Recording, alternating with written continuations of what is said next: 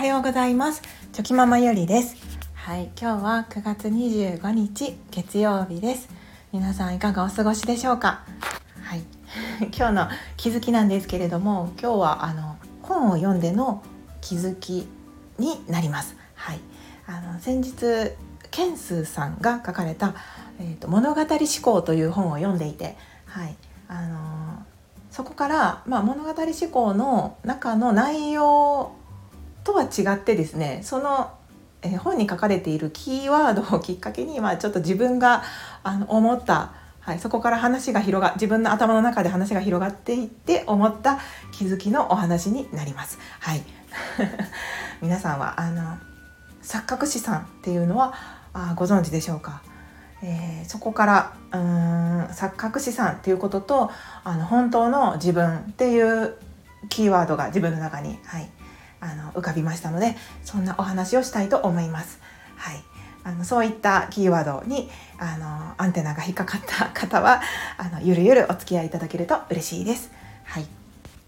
はい、まああのケンスーさんが書かれたその物語思考という本は、うん、やりたいことがこう、まあ、見つかるというふうに、まあ、あの言っておられて、はいまあ、見つからなやりたいことが見つからなくて、まあ、悩んでいる人のための、まあ、本で、それを、まあ、ケンスーさんの視点とか考え方でこう分かりやすくあの書かれていた書かれている本なんですけれども、でその中に先ほど言っていたあ私の中の、うん、アンテナに引っかかった言葉言葉というか、そこは書いてなかったんですけど、こう浮かび上がったキーワードがありまして、でそれは、まあ、錯覚資産っていう言葉 と,、うんとまあ、本当の自分っていう、はい、ふたつのキーワードがおあの出てきました。であの錯覚資産っていうのは、まあ、分かりやすく言いますと、うん、なんかその肩書きとか、はい、そういうものになります。えーと、そういうちょっと説明がすいません、下手くそですね。えーと、つまりうーん例えばこう肩書きでなんか私はうーんなんだろう医者ですとか、うん、先生ですとか言われると、なんかそのワードを聞いただけでこういい風にイメージしてしまったりすることってあると思います。はい、あとはうんとそうですね、もっと分かりやすく言うと エスエヌエス とかでもフォロワー数がたくさんおられる方っていうのは、なんかそれを見ただけであこの人ってすごいんじゃないかなっていうふうに、本当はそのすごくないかもしれないんですけど錯覚しちゃう、すごく見えちゃうっていうような、まあ、そういったことを錯覚資産っていうんですけれども、はい、でまああのーそのケンスさんの本の中にはですね、なんというかなりたい自分っていうのが分からなくても、つまり自己理解を深めなくてもうーんと な, りなっていたい状態、自分がこうありたい、うんこうなっていたい状態をイメージすることで、でさらにはそこにそこの延長線上にあるこうなりたいキャラですねを想像することで、まあ自然とそこにこう向かっていける、自分の中でその自分の特性とかそういったものは一旦置いといて、あのなりたいものをイメージして、そう自分はそうなんだって思い切ること思い思い切るなりきることで、あの結果的にあの自分の理想の状態に自分を持っていくことができる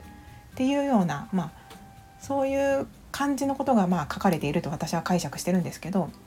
まあそれはそれで、はい、一つの考え方ですよね。こうなりたい自分が最初はわからない、自分ってどうしたいんだって思った時に、まずは自己理解からっていう考えがあったり、まあっていうのも一つの考え方ですし、いやいやそうじゃなくて、まあ、そこを深めるんじゃなくて、まああのなりたいありたい状態を想像して。自分はこうなんだってイメージすることで、もうそう演じきっちゃうことでそれに近づくみたいな、まあ、そういうのも、まあ、確かに一つの考え方だなと私も思います。はい、ただ私はどちらかというと、まあ、好きなのは自己理解を深めながら、あのそこから自分のこう人生を生きるっていう方が私には合っているかなと思ったので、まああのやっぱり人それぞれ考え方とかハマる考え方、ハマる視点とかは全然こう違うので、そういったこともこう面白いなと思って、はい、違いを知れ、知れたので、そういうきっかけが得られる、まあ、本っていうのはやっぱり面白いなっていうふうに、はい、感じました。うん、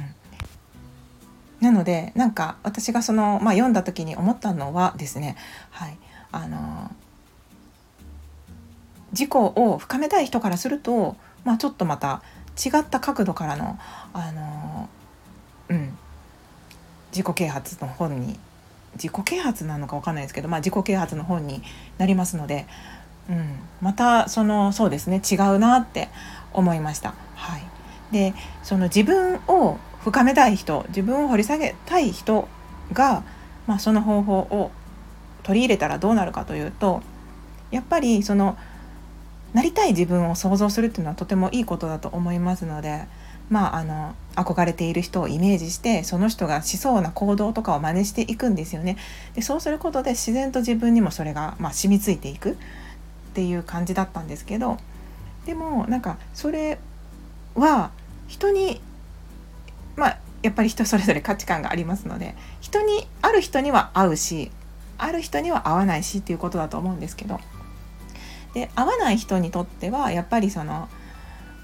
自分はこれはただあくまで演じているだけであって、やっぱり本当の自分は違うんだよねっていうことになりかねないなって、はい、思いました。はい、うん、なのでなんかそうですね、私はいつもその、まあ、その本を読んでいた時にですね、結構そのやっぱり自分とこう価値観が違うというか、か、うん、そうですね、細かく言えば価値観が違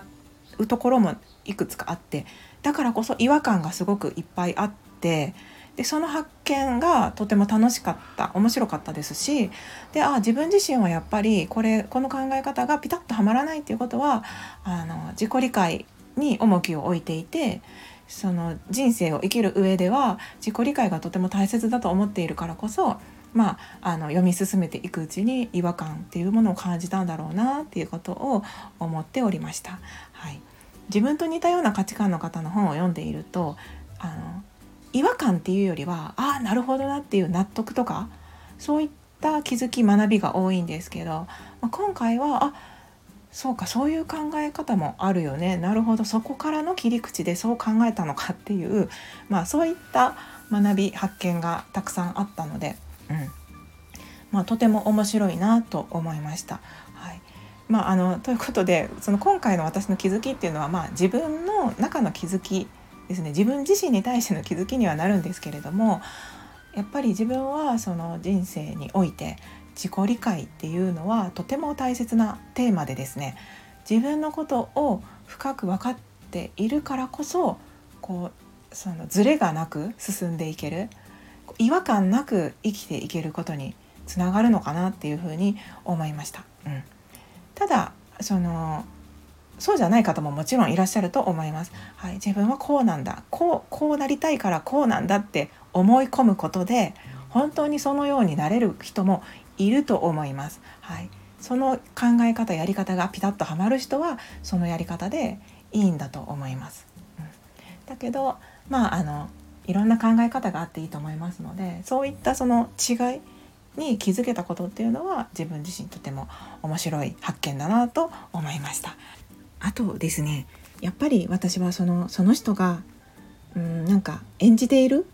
たとえ何かを演じている、まあもちろん私もあの職業柄美容師という仕事をしながらですね、美容師という仕事、スタイリストのまあ、キャラを演じている、仕事中は演じているわけですよね。はい、だけどその美容師というキャラの私と本来の私っていうのはうんと一緒なんですけど違うんですよね。で私はそのその人何もそういうものをキャラを演じていない時のその人にとても興味があってですね、つまりそれは本当の自分っていうところにつながってくるんですけど、私が興味があるのは自分に対してもそうですし、あの相手に対しても本当の自分、本当のあなたはどんなの、どうなのっどんな感じっていうことがやっぱりとても気になるし興味があるので、うんまあ、それはそれで私の、まあ、価値観というか私の好きな興味のあることっていうことも、うん、そうなんだなと思って